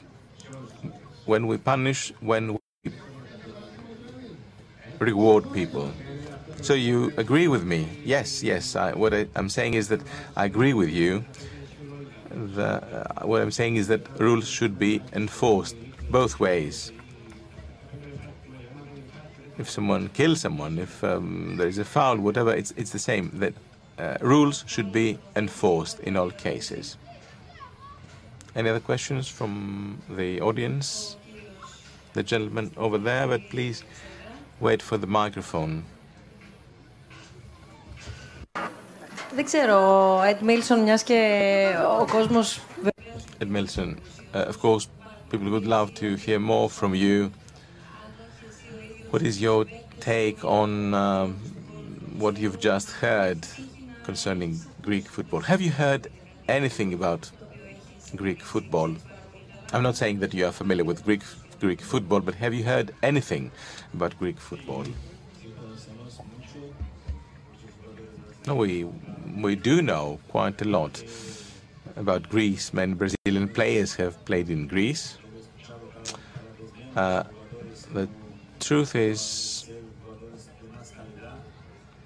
that I keep hearing less and less about foreign players in Greece. Well, look, for someone to come to Greece or to play in any country, he should be better than the local players. That's the whole purpose. So first, I think we would need, um, how shall I put it, a reform committee. Then the federation should do its homework, and then we should all seek together solutions where we can improve. The fans love football. We should put our home in order so that fans can watch beautiful football. So for me, once again, I would start with a proper committee. That's what our federation did in Brazil. We created a really, really nice committee, and then this committee could improve Greek football. Uh, in any event, uh, we love Greek football in Brazil. Βραζιλία έχουν παίξει στο ελληνικό πρωτάθλημα. Ε, Βεβαίως τα τελευταία χρόνια βλέπουμε λιγότερους σχετικά, διότι για να μπορέσει να παίξει κάποιος πρέπει να αυτός που θα έλθει να είναι καλύτερος από το υλικό που ήδη υπάρχει εδώ. Αλλά πρέπει να δούμε όλοι μαζί και πρέπει να δει και η Ομοσπονδία ε, τι χρειάζεται για να βελτιωθούν τα πράγματα. Πρέπει ουσιαστικά δηλαδή να εξετάσει τομείς που χρήζουν, που χρήζουν βελτίωσης. Οι φίλαθλοι εδώ είναι φίλαθλοι με πολύ μεγάλη αγάπη, με πολύ πάθος, αλλά αυτό το οποίο χρειάζεται είναι να δημιουργηθεί μια επιτροπή με σκοπό να αλλάξει τα κακό κείμενα. Στην Βραζιλία ε, δημιουργήσαμε μια επιτροπή η οποία σκοπό είχε να βελτιώσει την ε, κατάσταση. Άρα λοιπόν θεωρώ ότι και εδώ θα πρέπει σαν ε, ένα έναυσμα να δημιουργηθεί μία επιτροπή η οποία ε, να μπορέσει να βελτιώσει τα κακό σχήμενα του ελληνικού ποδοσφαίρου. Θα το ρωτήσετε παρακαλώ ποια, από ποια μέλη... Please ask him who were the members of the committee created in Brazil. Well, the members were players, veteran players, Torres, uh, from the 1970 World Cup, Ricardo Rosa, 1994, he was the champion. I was there too. We had also presidents from a Rio Football Club, we had lawyers for the purpose of drafting a proper uh, statute for the federation. Then we discussed ideas about it, internationalizing our football, improving the academies, etc. We had 17 members in the, that committee from various walks of life. And then we created the work um, groups to carry out our work. και ε, ο ίδιος ο Ed Milson. Και παράλληλα πλαισιωνόταν η επιτροπή αυτή από προέδρους όπως ήταν ο πρόεδρος της ΡΙΟ, όπως ήταν ο πρόεδρος της Μποταφόγκο. Επίσης ε, υπήρχαν δικηγόροι, νομομαθείς, ε, νομικοί, οι οποίοι ασχολήθηκαν με τις αλλαγές που θα μπορούσαν να γίνουν, διεθνοποίηση του ποδοσφαίρου και βεβαίως στόχους για τη βελτίωση των φυτορίων. Τελικά ήταν στο σύνολο 17 μέλη που απάρτησαν τη συγκεκριμένη επιτροπή. Pero una, una cuestión solo, pero And last but not least, when we engage with the reform, you know, someone will be on the losing end. Could be the TV or manager or the federation board. Someone might lose something. So politicians should be ready to make decisions but you need those who have the experience. But football is very important. It is this definitely more important than each one of us. Και όποιοι είναι πάρα πολλά χρόνια θα πρέπει να καταλάβουν ότι πρέπει να αποχωρήσουν, να δώσουν την θέση τους σε κάποιους άλλους. Γιατί ουσιαστικά ε, θα πρέπει να δουν ότι ναι, υπάρχει κάποιος άλλος ο οποίος μπορεί να κάνει μια δουλειά καλύτερη πλέον από αυτή που μέχρι τώρα έκανα εγώ. Για να ακούσουμε και, και εσάς, ενώ σιγά σιγά Well, uh, another friend from the audience. Good afternoon. Would agree with Mr. Antoniadis and Mr. Karpetopoulos. It's just that here in Greece, we don't take advantage of the events, uh, meaning we held the Olympic Games, uh, but uh, the stadiums have been abandoned. In 2004, we had the Pan-European, and we nothing came out of it. There have been no academies. No academies have been set up. I'm a Panathinaikos football fan, and as Mr. Antoniadis said, the last batch uh, was Angelos Basinas, Kostas Karagounis for Panathinaikos. He mentioned these great players. I believe that we don't take advantage of the circumstances. We just uh, leave this uh, and don't take advantage of it. Uh, that's the problem. Thank you. here, the gentleman would like to say something. Hello. First of all, Andoni Karpetopoulos, uh, you are a very good writer, an excellent writer, but you're not a footballer. So the people here, Mr. Antoniadis, Domazo, Saganis, they've broken their legs. They have actually played hard. I'm also from Panathinaikos, you're Olympiakos, uh, a fan of Olympiakos. Let's go before 2004, we, be with the Pan-European, uh, we had uh, Rizoupoli. I was in the US then.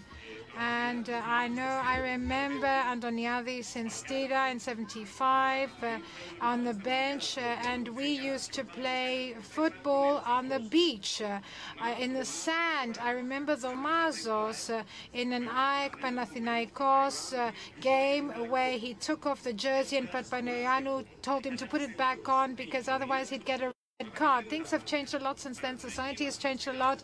Let's not close our eyes. Uh, we uh, know what happened uh, back then for 10 years. Uh, but let's see, let's be objective. Let's see what's rotten out there. And we heard about being a gang or having a gang. And I remember what happened back uh, with Banks and Antoniadis and his goal and the goal with Everton.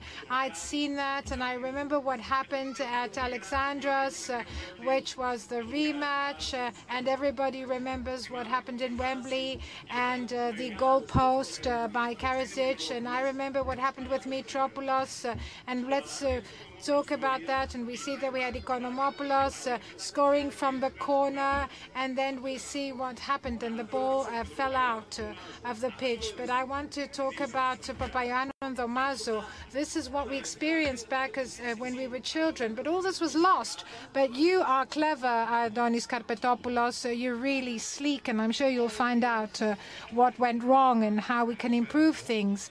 Good evening. I'm younger, somewhat younger, but I've come here with my son.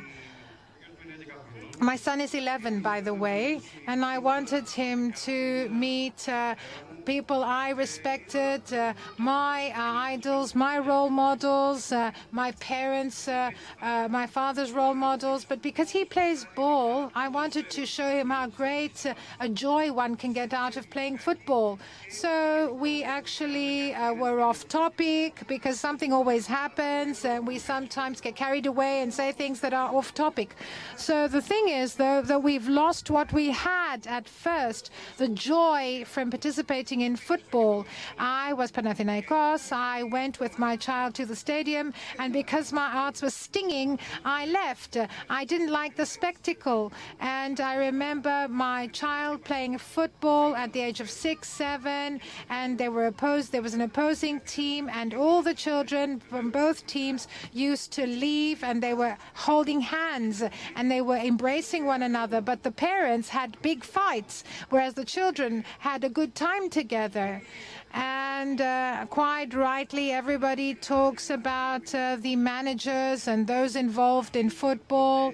Now, the question is have we actually put aside whatever's not part of football and to really try and enjoy a football match? Have we ever done this? Have we ever taken joy out of watching football? Thank you for listening to me.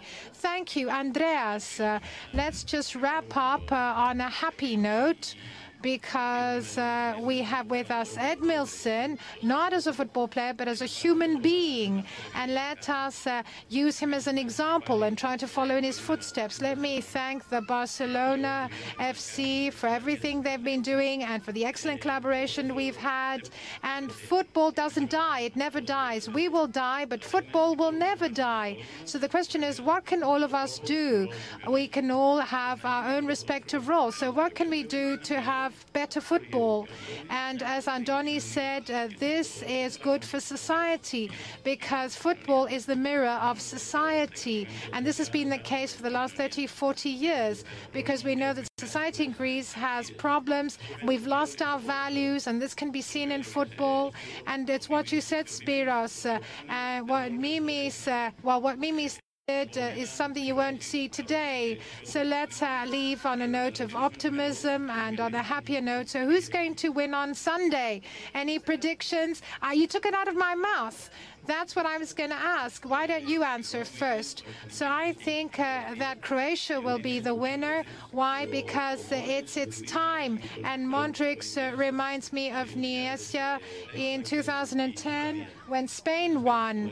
Uh, can a player do everything by himself? No, but just like Iniesta, Modric now represents uh, the very of Croatia. They're tired. Croatia is tired. I hope that science will help them. French may have the better team, but they're still young. Chrysa. Well, I'm not good with forecasts, but I also believe uh, Croatia will win the cup. Edmilson? Although that was... Uh, no, no, I, I leave you to answer last. Jordi? Well, I will be politically correct. Have players uh, uh, with both teams, so I, uh, I hope that we will just watch a good match. Το ποδόσφαιρο. Αντώνη, τι βλέπεις? Antonis, what's your opinion? what, what do you wish? I would like to see France winning, and I think France will win the World Cup because uh, it's a miniature of Europe and also of the new world that we should not fear. And by the way, um, about Brazil, all, we all think that Brazil is populated by people who keep uh, playing football and dancing. Well, in Brazil, people have uh, a great relationship with football and education. They have connected football with education. And um, I remember after the last World Cup, Ronaldo apologized to parents of children saying that uh, they were responsible for the wound of an entire generation. And they apologized for that. So I don't know if there's a magic way for us to learn from the Brazilian experience. Football could become educational. If we, if we could achieve that, we would have resolved half of the problems of Greek football. Alexandros. We should face problems seriously and then we will find solutions. Now, my focus about Sunday. I will agree for the first time tonight with Antonis Karpetopoulos. I think, yes, it will be France. Antonis Antoniadis. I feel that France at the end will win because they're more consistent in all their lines. Great uh, attack and also they defend very well. So I think they will win. It's just focused. I'm not uh, in favor of either team, but I think the French will prevail. And one thing for parents, you send your children to the academies. Don't force your children to become Wilson or the or Papaioannou. They go to the academies for other things. They need to learn to cooperate, to work together, to be consistent, to tell the truth, to build their character. This is sport. Responsibility, consistency, and cooperation. This is the essence, the very essence of sport. So we have four votes for uh, France, two for Croatia, one neutral Wilson. Well, I think that France is a better team, but I think Croatia will win. I support Croatia. Ούτε, ούτε κανονισμένο να Νομίζω ότι εσύ θα κρίνεις τώρα το... Σωθεί. Well, uh, Anna, it's your turn for our vote who have a result to tip the balance in favor of either team. Well, no, I will not make a forecast. Thank you very much for the dialogue, for tonight's dialogue. Jordi?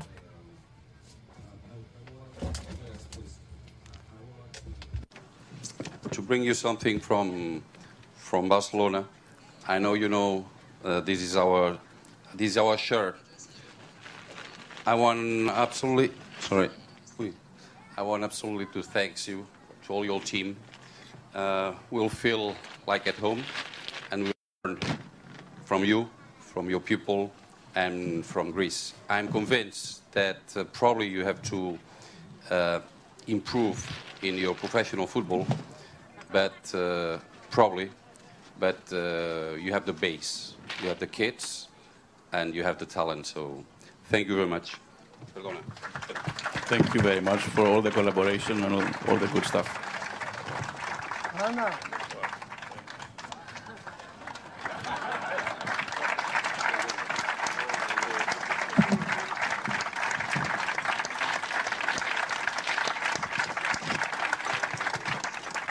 Thank you.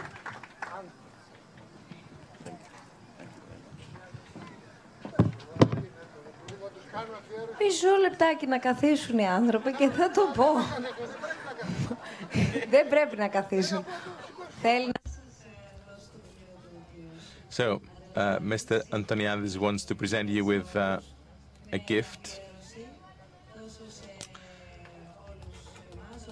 Uh, he wants to present his book to Edmilson and Jordi. And the book uh, has been uh, published in both Greek and English.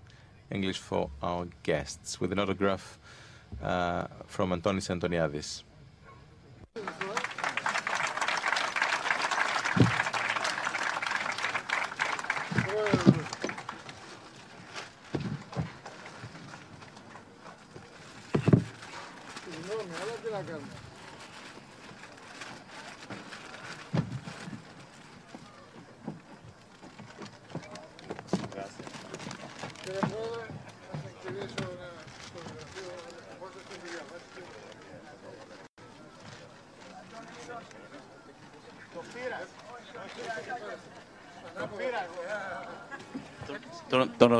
αν είχε καμιά φωτογραφία όταν έπαιξε. I was asking Antoniadis whether he has uh, pictures from the time he was playing for Olympiacos, because I'm also Olympiacos.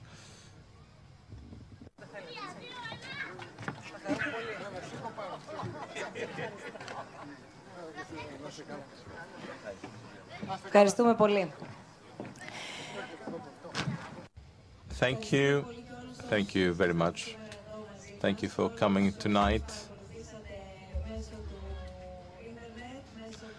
Thank you to those who followed through web streaming. In a few days, you will be able to watch this discussion on our website, snfcc.org. But our dialogues, after we take some vacation, will also be here during August. We'll say goodbye to this uh, season in a special way. You will know more soon. We will also dance, we'll have fun, we'll enjoy our tradition. So on the 31st of August, we'll say goodbye to summer in, with a big, big party about Greek tradition and Greek customs, Greek festivities. Thank you for wearing the uh, shirt of the Barcelona Foundation. Those who haven't received uh, uh, the shirt, please get one on your way out. Thank you.